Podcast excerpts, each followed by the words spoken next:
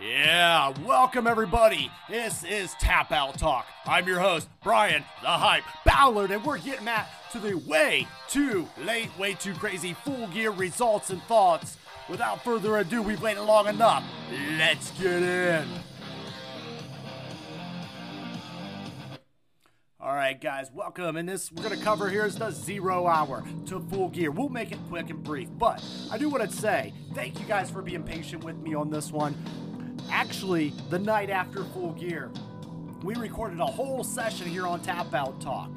Whole entire session only to find out the audio did not record. We took our notes, we ate our Lucky Charms, we threw on the Nikes, we were ready to for performance, and the audio did not record, which caused me to really just rethink life as a podcaster. But that's okay because you know what? I do this because I like it, not because I'm making millions off of it.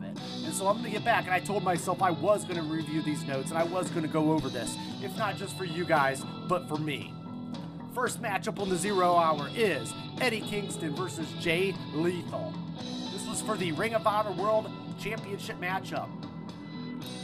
Jay Lethal had Sanjay Dutt, Satnam Singh, the Jarretts, Karen and Jeff out there. And we even got a little bit of Stokely right there on the broadcast. Remember, the zero hour is meant to get the crowd ready, get them started out, test out that ring. And I tell you what, it's something about Eddie Kingston. Eddie Kingston is loved by many, loved by the crowd. I'm not a big Eddie Kingston guy myself, but I have grown a little bit of a fondness for him the more I watch him. But I will say this about Eddie he does know how to get a crowd involved, and he did that here in this matchup with the technical paralysis of Jay Lethal. So in this matchup, we get a lot of back and forth. Um, and ultimately, Eddie, as you guys seen on the zero hour, does pull this out with a victory. Um, Eddie wins basically the overall battle, and he keeps, and he actually announces later in the night that he will go for the uh, a new tournament that is actually going to be involved called the Continental Tournament that will be on the next month of programming of AEW. So at the end of this match, we also get um, Ortiz back into the picture, and they look like they're back on the same page with Eddie. Life is good unless you're Stokely Hathaway, but Eddie joins Renee and RJ City for a moment and calls Stokely a bald-headed bitch. So we get Eddie in about a 10 minute mark getting a win on this one. We move on to our second match of the Zero Hour. I will say the Zero Hour always performs. Here at Full Gear is no different. We got Claudio Castagnoli versus Buddy Matthews. And these guys have been having a bit of a feud back and forth if you haven't been following. Um, it's the Blackpool Combat Club versus the House of Black. And we see a little bit of back and forth. And then on Friday, on Rampage, we actually, on Collision Friday night, excuse me, we found out that Buddy Matthews would be taking on Claudio in the zero hour. So in this one, Buddy at the beginning throws his zip up hoodie in Claudio's face and stomps him down. Claudio fights back and teases us big swing, but it's too early in the match for that. We can't do the swing right away, can we? So ultimately, they get onto the apron. Claudio whips Buddy into the barricade. Then there's some European uppercuts because it's Claudio. Claudio runs into a shoulder block from Buddy, and they just go back and forth, and they get a little crazy. But ultimately, Buddy fights off the overall swing attempt again mid-match. There's a super European uppercut. It gets two, uh, gets a one and a two for Claudio. Buddy fights back with a neutralizer. The kicks are exchanged, and then, and then it's finally swing time. After the swing, we get a two count on Buddy. It's interesting. I like the way they use the swing as a psychology. They teased it with the fans once. No. They teased it a second time. No. And then they built to it, finally giving the fans something to cheer for for the swing. And that's what you got to do sometimes is give people a little bit. And the story here was trying to get the swing on Buddy Matthews. This is going to end up with Claudio lifting Buddy up, and he hits a TKO, a running Euro- European uppercut. He gets a one and a two. There's a Ricola bomb, and then a sharpshooter, and Claudio marches back to the center ring, and Buddy taps. So basically, Buddy starts to get to the rope, he's pulled back. Claudio gets the win around the 10 minute mark here. Claudio wants a handshake at the end of this matchup, but to no avail. Buddy Murphy actually blows him off and walks past him. Claudio then brushes it off of his shoulder, literally, brushes it off the other shoulder, and celebrates and plays to the crowd. Up next, we get the final zero hour matchup that is MJF and Samoa Joe teaming up. That's right, he's taking Samoa Joe's help. Our world, our Ring of Honor World Tag Team Champion. And this is where the night begins. This is where the storytelling begins for the pay per view. They're going against the Gunns here. And the goal and the story is that Samoa Joe helps MJF with his title defense since Adam Cole cannot go. That he will get a future title shot from MJF. So Samoa Joe's there to do a job as a hired hand. The Gunns entrance is about the same. Um, and then Excalibur basically explains that Juice Robinson is not with him because he's out of action due to the shot of the head that he took on a, til- on a television swinging MJF. Um, ultimately, Joe holds the rope open for the group. So at this point, Samoa Joe's coming out. He holds the rope open for um, MJF, who's wearing his purple and gold because, you know, they're out in LA tonight, so they got to get a little bit of Laker love going there. But ultimately, the storytelling in this matchup starts and leads into the pay per view for this one. And ultimately, what happens is we get a, a little bit of a competition between Joe and MJF, and they're blind tagging each other back and forth, left and right, all the way over the match.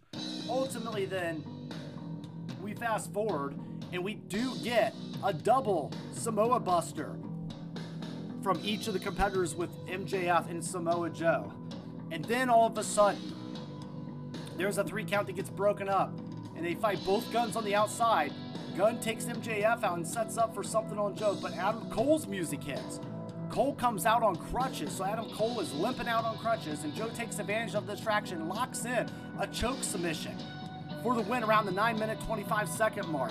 And then, while MJF and Cole are embracing on the outside, then MJF shakes hands with Joe in the ring, and Cole pumps MJF up with a positive speaking, but then the Gunns attack from behind. This is after Samoa Joe left and did his job. So now, Cole can't stand and he can't get into the ring. I want you to remember that from the story booking standpoint. He can't even compete, let alone get into a ring. And then all of a sudden, MJF is attacked while Cole watches. MJF goes out on a stretcher, and we don't know the future of the AEW Championship main event here at Full Gear this night because MJF makes, and he's leaving in an ambulance. But just as he's leaving in that ambulance, he does make, in a very overly dramatic acting, Adam Cole promised that they won't take his championship. Adam Cole says, yes, of course, he won't let them take the championship. And that leads us into Full Gear. So, Full Gear is getting us towards the beginning of the pay per view, and this is where it starts, and we don't know what the main event entails for us. And at that point, this is uh, a couple of you guys, you know, some of you guys didn't like the story booking of this event tonight. Um, I tell you one thing I do like about it, and I think it could have been a little bit. I think overbooked might have been the thing and the theme here, and I'm not arguing that at all. I do like story uh, bookend storytelling. I like the idea that we start with a story and a theme throughout the night, and then we end with a story and theme. And I remember uh, when back in the day, WCW Nitro was very good at bookend storytelling, and I feel like you know these pay-per-views should be mini movies. They should answer some questions. We should get some clues, cues, and indicators about how they move and how they go. So ultimately, we are kicking off into full gear, and we have the beginning of that story. We have that question of what will happen, and we had to build up Jay White as a possible winning this title tonight or something that was going to happen. And we got to wonder what is going to be that story here at Full Gear. But we can't remember that right now because we got to get into our first match while we figure out all that championship craziness. And our first match is going to be Christian Cage, Luchasaurus, and Nick Wayne taking on a trios match against Adam, rated R superstar Copeland, formerly Edge, Darby Allin, and Sting. If you guys missed it, Edge is now in AEW. He's made his return within the last month, jumping ship, crossing the line, whatever you want to call it. And Christian has some children singing his choir and to get them out. And then we get at ringside. Um, Ric Flair actually gets his own entrance in this one. And then after that, we get Sting and Adam coming out with baseball bats and Darby. And they got a theme going. They're all in the black and white. Their faces are either half painted or full painted. and they got a good look going, right? Sting in full paint, Adam Copeland, Darby in half paint. I like the look. I like the design. You knew they were winning this matchup. Something that's fun. Sting has not taken a loss since he's been in AEW for multiple years. And I think they'll ride that out. It's the wins that he should have gotten in WWE, and we know that he was not treated the best there. But hey, they put him in the Hall of Fame, right? So, at this point, we get some back and forth trios action. Um, and then what this one's going to end up with is, you know, we get some dive overs. We get, um, overall, we do get Darby Allin, Adam Copeland, and Sting about the 15 minute mark. So we get a lot of celebration here. They move ahead.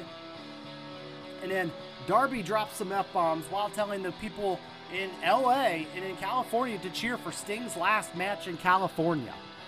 And for me, that was important because we do forget that Sting is on his farewell tour, even though we're all aware of it. This is the last time we're going to see the icon in California, in his home state, wrestling. And it makes me wonder and realize let's remember, we're here to enjoy the final ride of Sting.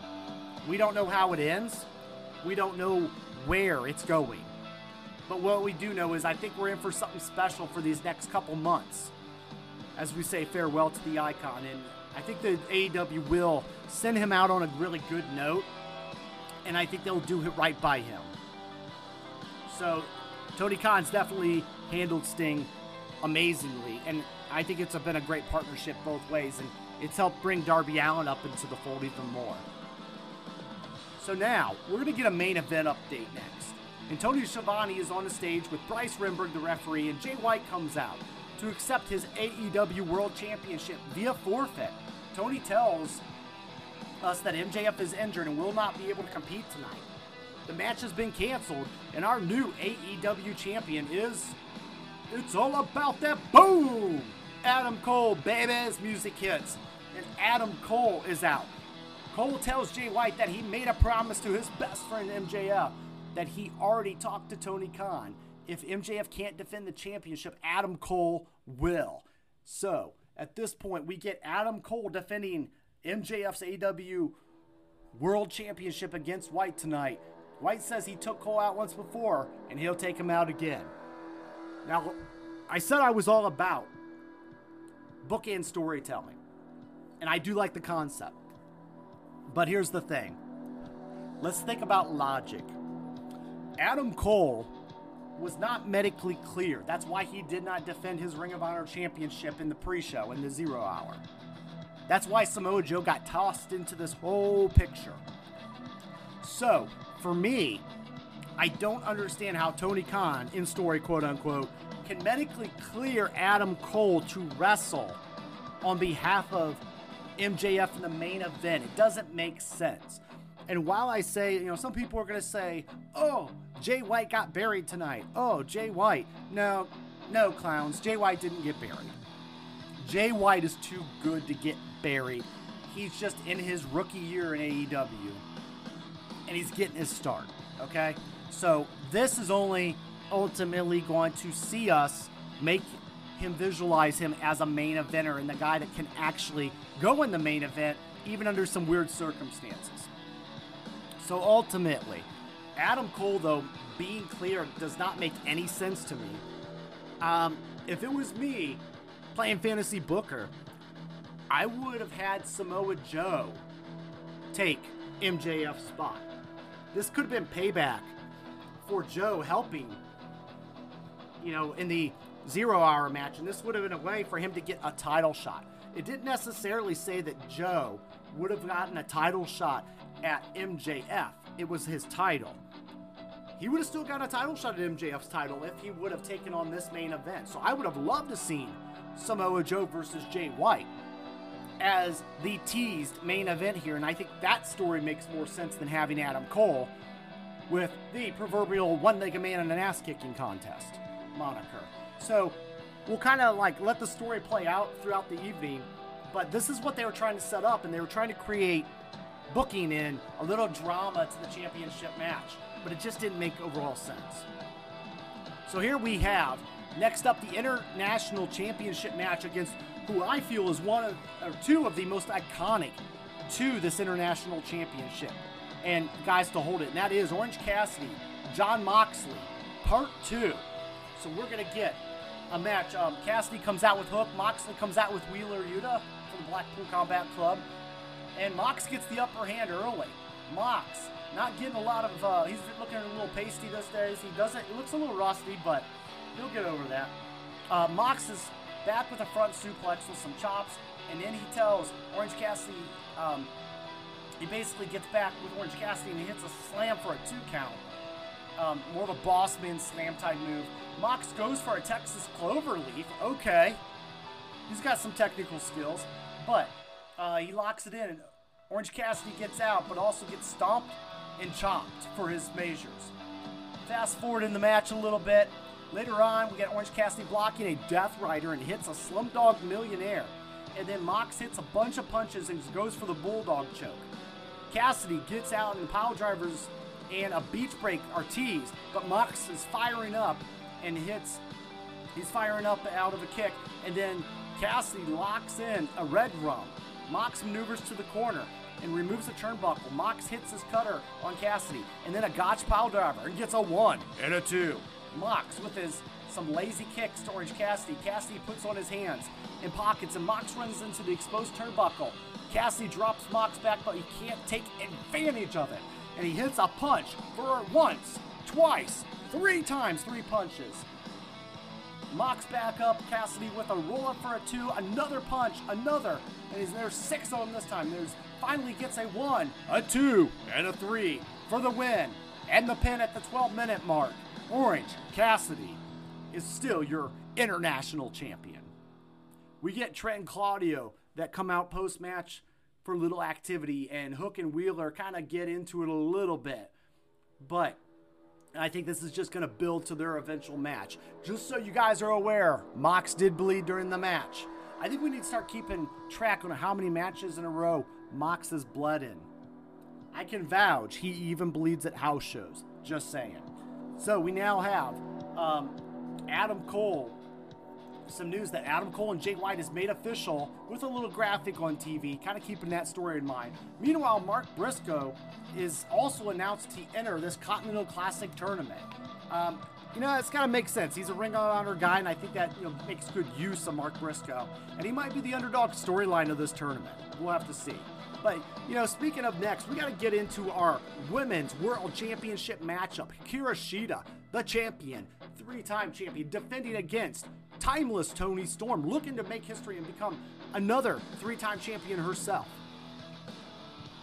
We guys think of the timeless Toni Storm gimmick. I like the graphics, I like the black and white, I like what they're doing with it. I can't help but wonder if Dustin Runnels, aka Goldust, has helped her develop this character. This character's got a very Goldust vibe to it, without the weird creepiness, but it's got a very cinematic Goldust vibes to it, and I would like to think that Dustin might be helping out with the, the with the uh, producing of it a little bit. It's kind of a nice. Sometimes the best art is the art that imitates other art.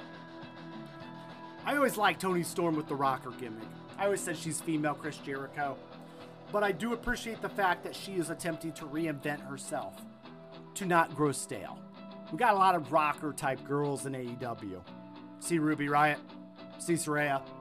So yeah, I think it's important that Toni Storm maybe get her own thing. So Toni ultimately looks at her script and me and rips it up, and she must not like the ending to what's going to happen. So then Shida and Storm trade strikes. Shida with a knee in the corner, and then um, she took some chops to Storm's chest. Mariah May looks worried backstage while the chops continue. Storm fights back with chops of her own. There's a bulldog by Storm, winding up, and the elbow sends Shida down for a one count. Mariah looks happier as she now as Toni goes on the offensive in this matchup. We get a missile drop kick for a two count. Toni blocks Shida on the ropes, presses down on her for a one and a two. Luther places before an object in Toni's tights. Toni grabs the shoe, but Aubrey Edwards blocks that because she's the best female ref and she's all over it. Of course, the other shoe was in Toni's tights. She uses it for a one and a two. At this point, we get a Storm Zero with a Gin Tonic. Shida with some punches to Storm. Storm fights back, Shida with the kick, and then basically at this point now we're going off script. Shida makes the ropes. The damage may be done though as Toni removes the shoe. Shida blocks it, smacks Storm to the floor. Shida gets the kendo stick and Luther makes sure that it doesn't happen. He then gets smacked several times with the kendo stick. Storm slides another item into her tights. Storm blocks the kick. A series of reversal leads to a near pinfall on Shida. Storm goes for a deadlift German suplex. Then a hip attack corner, perhaps aided by the object in Toni's tights. And then we get a one, a two, and a three. And yes, history has been made in LA. We've got Toni Storm at the 10 minute mark becoming a three time women's world champion in AEW. Mariah May comes out with some flowers. There's quite a celebration here for our new champion. And the fans were into Toni's character very much. Not so much the overall match at some parts, but it did get um, that really didn't get involved with the shoes and the foreign objects. But we do get a nice little Toni Storm, and I do think it was the right call. Um, I like long championship reigns, I do. Hikaru Shida always felt like a transitional champion. What I would ask is that the timeless one, Toni Storm, does have a long, long reign with this belt, losing it to eventually somebody super important. So, uh, backstage, Renee is with Eddie Kingston, and Eddie says that he is entering the Continental Classic, as mentioned earlier, and he wants to defend both of his championships in all of his matches. He then says he'll make it a triple crown as the Continental Champion is going to be now a thing, and they'll create their own Triple Crown in AEW. So next up, we get the AEW World Tag Team Championships. A little bit of a melee here. We get a little mix of Ricky Starks and Big Bill. Reminds me of a little, you know, Big Bill doing the Enzo and Cass thing with little pretty Ricky Starks. We got Rush and Dralistico. I really like Dralistico. I was there the night they uh, signed him, and he was uh, on that his first debut on Collision in Cleveland. So I do like Dralistico. Rush is fun. So you got your luchas, you got your champions, you got your technical tag team with the FTR, the seven star legends in the making, and then you got Malachi Black and Brody King. That's your powerhouse team. So you got lucha versus technical versus the powerhouses versus the entertainers as the champions. Ricky Stark's entrance was the first thing to break, uh, which made sense, and then it was a scrum to begin, and then it was um, Bill and Brody almost face off before everybody breaks it up. Dax knocks Black down with right hands. They're just kind of going all over the place, fighting each other. There's one point where Driscoll probably should have climbed the ladder, but he dives onto the mass um, and the human masses of people down below instead. It's a very lucha-like move. Starks goes up to the top, but Black breaks that up. Black then moonsaults onto the pile. Dax meets Ricky on the turnbuckle. And then at that point, the AEW crowd sure does like, you know, what they see so far. They go for a choke slam, but Dax and Rush break it up. And we go a little bit forward in this matchup because who do you guys think is going to win this one? Well, we get Ricky doing some rope walks, and he takes out both the FTR members. Brody then has some good blood going on at this point. Starks overhead suplexes back on Black onto the ladder, and then the King takes out Starks with a backdrop. There's a cannonball on Dax. Brody climbs up. Dralistico later with some kicks to Bill. There's just pandemonium going wild. And Rush at another point sandwiches Bill in the corner with the ladder. And if you mess with the bull, you get the horns going on. And then there's a bull rush set up with the ladder, but Ricky joins him up top. Dax gets a taller ladder in this case. So we're getting a lot of ladder matches, and I feel like this match was really well placed on the card. Just after a couple matches, and then we get a little more variety kicked in right here. But Cash tries to stop things. Big Bill keeps Starks up on the ladder, Cash tries to stop it all, but it's the championships that are staying on top tonight as Ricky Starks and Big Bill keep their titles. This went about 20 minutes tonight. They obtained the belts via ladder match rules. And I will say, uh, it's the right choice. Bill and Ricky do still belong as champions. Um, they're building something up. They want to do something with Ricky. Ricky, what a year he's had. He's won the Owen Hart Cup. He's got a nice new shiny tag team partner. He's got a little bit of an attitude, right? I believe he had a title shot at some point too. So we do got a nice little, you know, and when you don't ready to commit to pushing a guy in the main event or even the sub main event, yeah, get them in the tag titles and get them a little bit of a run. I think this could eventually end up with a showdown with another great tag team. I'd like to personally see them run the Legends. I would like to see them go against the Hardys and go against a couple other teams and just really kind of establish themselves. I think they need a little bit more of a team name. But ultimately, let's get over to the TBS Championship.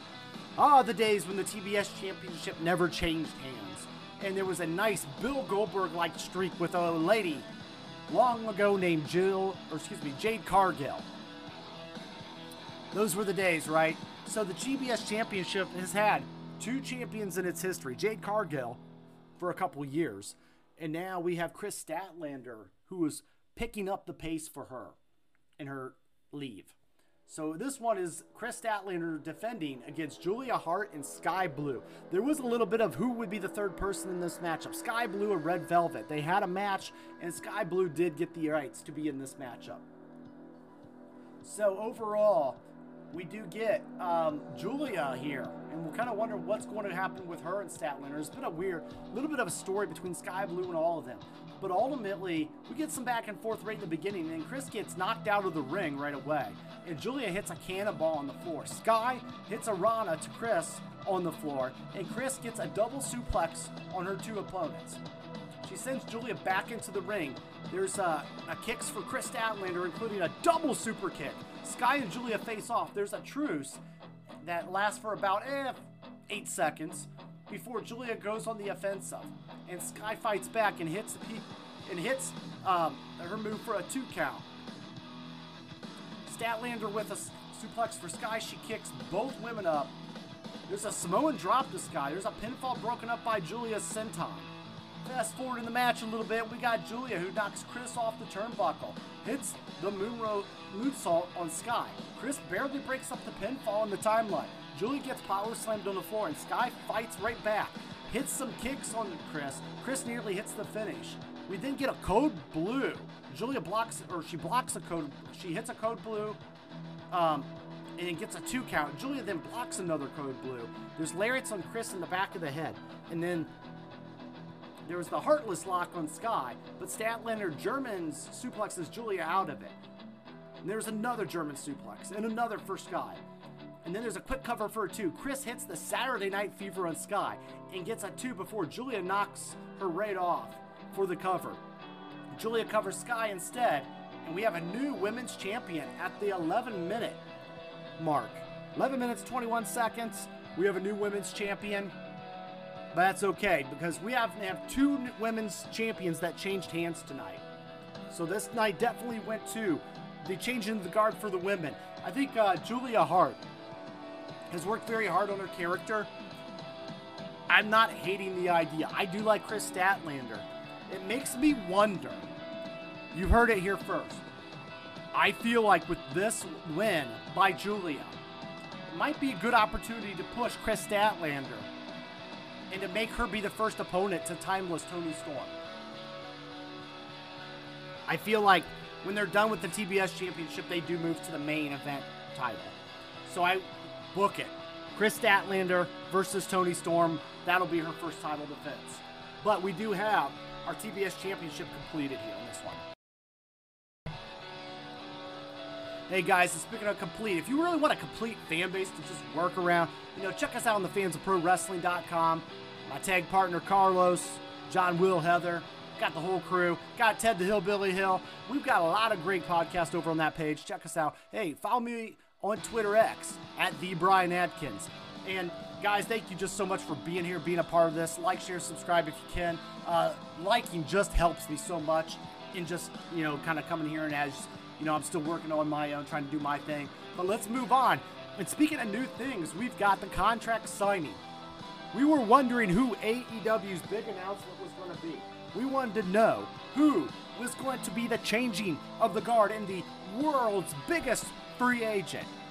And that is none other than Will Ospreay. You might say, who? Will Ocean Spray. Isn't that a sports drink? No. Will Ospreay is from England. He is a European fighter that is mostly known for fighting in Japan. Now, something you guys should know via the post media scrum. Will Ospreay is AEW and is all elite. However, he is still under contract until January with New Japan Pro Wrestling. But as you know, AEW and New Japan have a very friendly partnership with these kinds of things. And I don't suspect that would ever end. Also, it's very interesting. Will Ospreay, and they just announced a few weeks ago that they will do All In Part 2 over in England. That's going to be very interesting to have Will Ospreay in his hometown crowd. I'm said it once, I'll say it again. There's only two people that should take that title off of MJA. Excuse me, MJF. It's late night. MJF should only lose his belt to two people. I said one would be Kenny Omega, the king of AEW. Kenny the Collector, one of the greatest champions in AEW history. The other, Will Ospreay. I said it months ago. This man has done nothing but impress me in the very small sample size of matches that I've watched with him. And he's not just high flying crazy good, he's good. If you guys have not seen a Will Ospreay match, check out Forbidden Door. Any of them. Check out any of the matches in AEW. Check out Kenny Omega. So these are definitely great opponents. I think Will Ospreay will end up being. He may win the dang title in such a, in front of a monumentous WrestleMania-like crowd next year. I'm calling it now. Even if MJF is not in the title picture, then I will say that Will Ospreay will become AEW champion in next year in Wembley. Book it. Uh, and speaking of booking, we get to my opinion, which was the match of the night. the Texas Death Match. Hangman Adam Page, Swerve Strickland, Part 2. And I'll be honest, Part 1 was good, but Part 2 blew the doors off. So let me kind of start on a couple things. I want to say this because I just feel like I can't say it enough. We talked about it in a, a Twitter X space the other night on Wednesday Night Chaos. Me and John, Chris, Nasty Leroy, the whole crew. We all got in there, we all talked, right? And we got into how these matches are violence and what that really means. So I want to kind of make my point again for all you that haven't heard it. I seen posts of some people on social media on Twitter, and you guys were saying, I seen one in particular that said, I can't believe I let my younger sister or kid, whatever it was, let their first pay per view watch something as horrible as this Texas Death Match because there was a lot of blood. And there was even drinking of blood. That's right, they drank blood in this match, okay? And what kills me is the responsibility when you're responsible for somebody, a kid, a parent, etc., right? In your first pay per view, I want to keep in mind, your first pay per view, you see advertised Texas Death Match. And you say, that should be a good idea. I'm going to pay for that and let them watch. You have to take responsibility. Okay? AEW did nothing wrong here, in my opinion. They did not false advertise anything. They did not make this on casual TV where you would accidentally turn on the channel. They gave us this match on a pay per view, meaning you paid money to watch this. Means that you should know what you're ordering. Like I said, you go to the restaurant, you order a meal, and it was advertised as the Texas Death Match. That's what you ordered. If you weren't sure what a Texas Death Match, do your own research. Google it, TikTok it. We live in that world now. You don't have the right to not educate yourself and get an idea of what a Texas death match is and what kind of expectations to have for the week at heart. So, what I will say is these performers are doing matches that put their careers at a liability. AEW did this correctly by making it a pay per view match. You can't accidentally stumble across this match. So at the end of the day, there is some responsibility on the buyer to actually know what they are ordering or buying. And it's not like we called it the elf grass and cupcakes picnic match. It's a Texas death match. Okay, I'm to get off that rant. Um, sorry for that. But ultimately, I just had to get that out because I do think you just, you know, we don't have that right to, you know, stumble across things and act offended. Okay? Gotta stop being offended, guys. It's wrestling. So, at the end of the day, uh, we get a heck of a matchup out of these two. I think it's one of the match of the year candidates for a hardcore match. In this matchup, I seen something different out of Adam Hangman Page. I seen a little bit of grit. And this is uh, Nasty Leroy, I believe, was made this point. Leroy said, when you got a guy like Swerve, who's really up in his game, and he got Adam Page to really up his game and go along this journey with him, you're going to get something really good. Swerve Strickland, I'm going to talk about what my thoughts on him overall, but I want to kind of talking about this one, right? So we get some lariats in the first 20. We get the buckshot lariat in the first 20 seconds of the matchup. There's a knockout and submissions are the way to win this one overall. And Page throws Swerve around at ringside. Page looks under the ring and eventually finds some duct tape. And he also finds a chair uh, to hit Swerve with. Page uses the tape. We've seen him kind of do something similar before on Swerve's wrist. And he brought a staple gun with him. the staple gun goes right to the pectoral muscle and another one. Swerve gets stapled all around the ringside while his wrists are taped. Page then drives the sideways chair into Swerve's head and the referee starts counting. Swerve is already busted open while Page staples a finger painting overall or a drawing to his head and he swears Swerve, and then he uh, takes it, he drinks Swerve's blood. Wow. Now Page has barbed wire chairs coming out. Page swings for the fences. That means that Swerve Strickland has got under the nerve of Page so much that he's got to go to these measures to put him away. He's got to put him away once and for all. He's had it with Swerve Strickland. Swerve Strickland is such a villain and such a heel. Our hero, Hangman, has to do more. Every Batman needs their Joker. So at this point later on, we get some cinder blocks involved, and Page, uh, we get some swerve, gets pile drives Page into a barricade. It didn't look fun, and then we uh, Swerve is just losing blood, pints of blood. We get another fall away slam later on in the match. Page obtains some barbed wire and he hits it on Swerve's face again.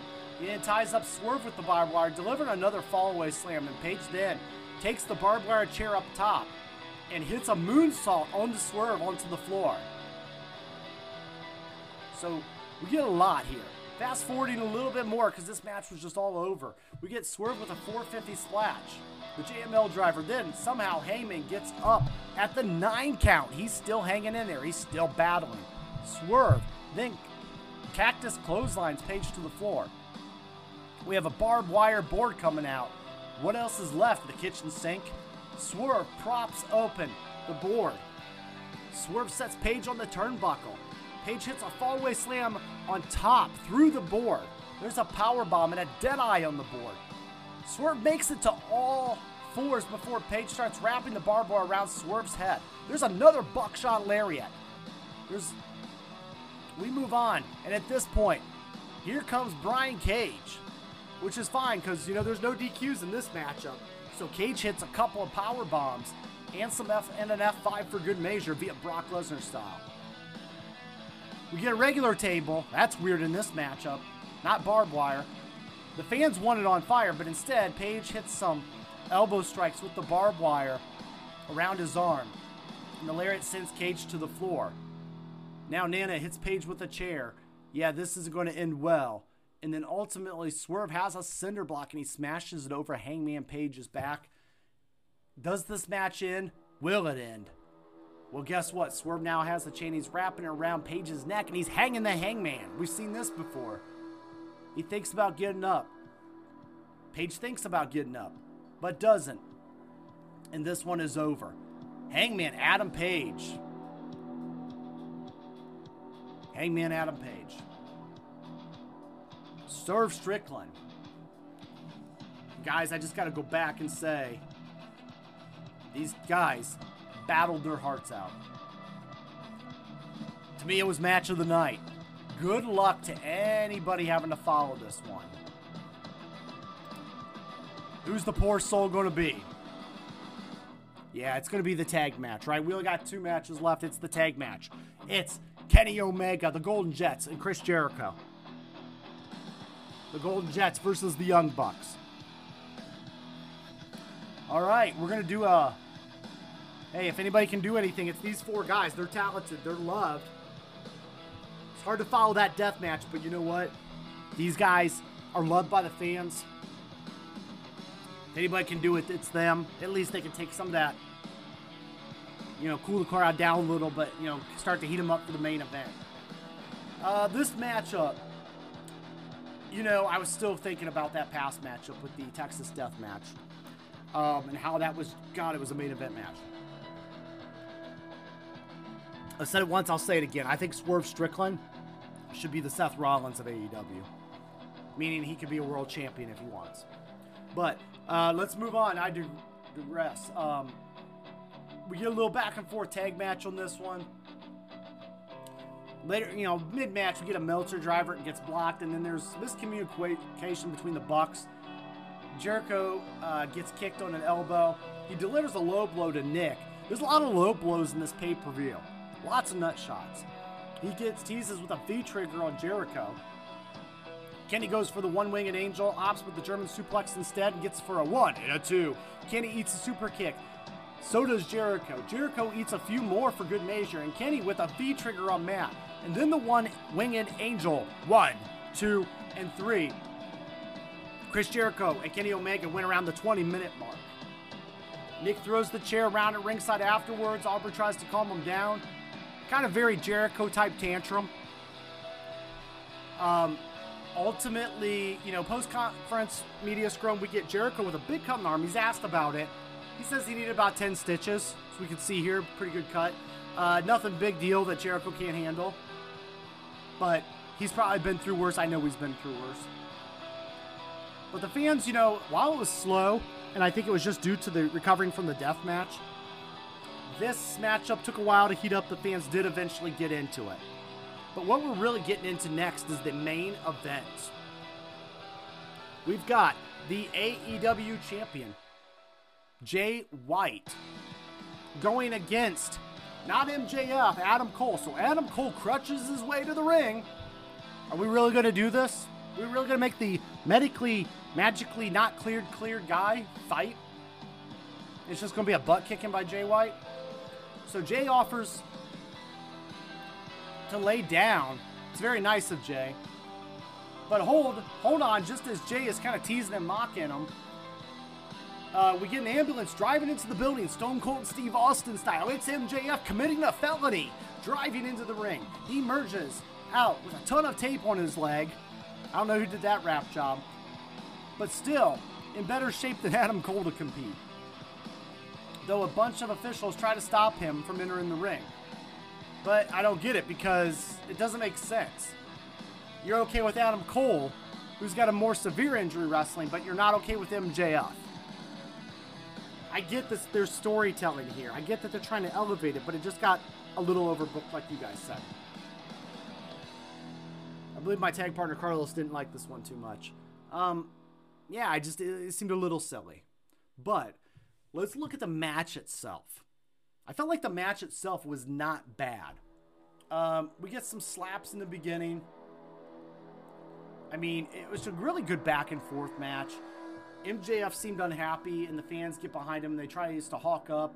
MJF gets a slam. That doesn't help his leg situation overall. MJF then rams Jay's head into the corner, approximately, yeah, I think it was like a 9 10 count, and then hits about nine punches in the corner before biting him. Lots of biting on this show tonight, lots of nut shots. MJF sets up for the kangaroo kick and he hits it. There's a kip up, and then he then goes for his knee because he's in such pain and he's selling the bad fake knee injury. MJF then tries to go for a middle rope. It doesn't work. Uranage gets a two for White. There's a stop to MJF's knee. MJF blocks a suplex, but White hits him back with a suplex on the floor. Um, like I said, a, bat, a lot of suplexes, a lot of punching in this matchup. There's the Tree of Woe place. They really wanted to work the idea with the Tree of Woe that MJF's knee is just terrible. We get it.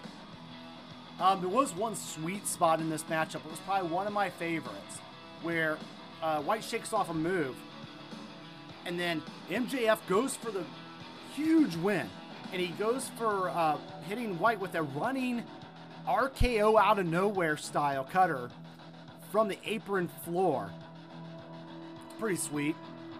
Um, and at this point, you know, a lot of cool matches, but you know, we gotta we gotta take this home, right? We gotta take it home because it's just um, we gotta get this pay per view over with. So White teases the tapping out at one point. Cole has his Ring of Honor tag team belt in his hand, looks at White with an evil intentions, but White takes it and hits MJF with it. So at this point, I thought Adam Cole. I was like, what's going on? Adam Cole going to be the devil? Is this all a big story, part of a big reveal? What's the payoff? But instead, we got Adam Cole the friend. Cole produces the Dynamite Diamond Ring. I'm going to come back to this with a main point in my thoughts. But White gets to it first. White goes for the punch. But MJF hits White low.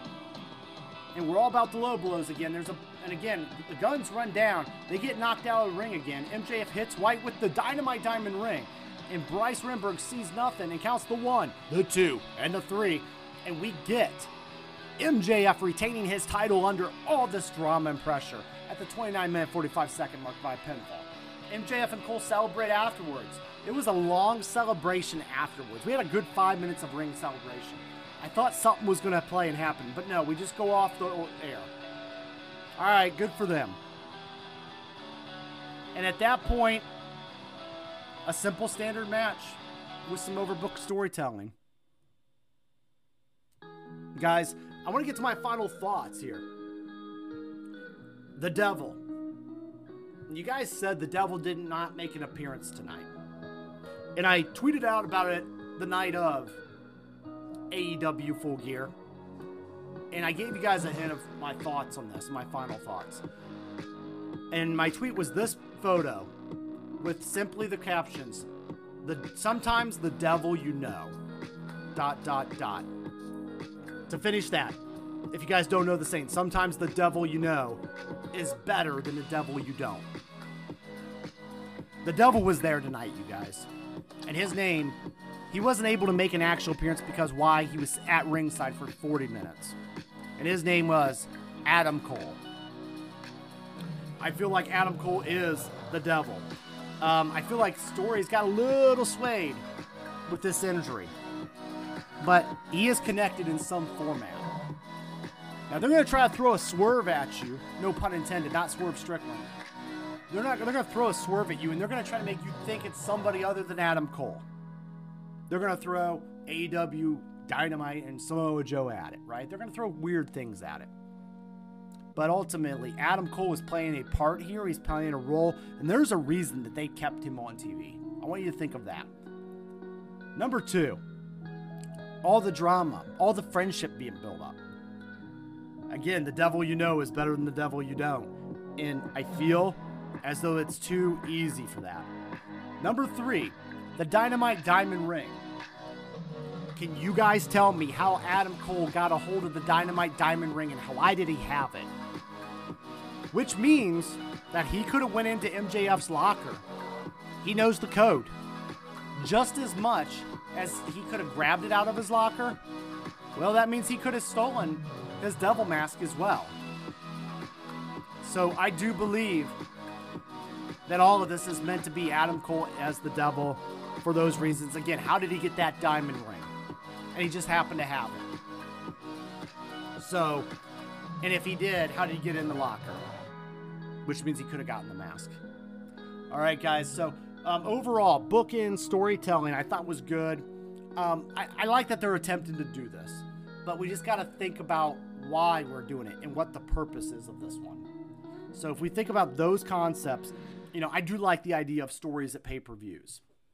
Who ran over Stone Cold at Survivor Series? Remember that classic? Um, things like that.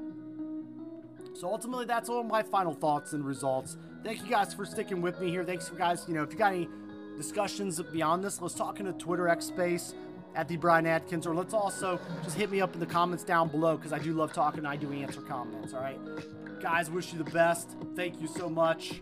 I'm heading out. And don't forget, like, share, subscribe. It's not goodbye, it's game over.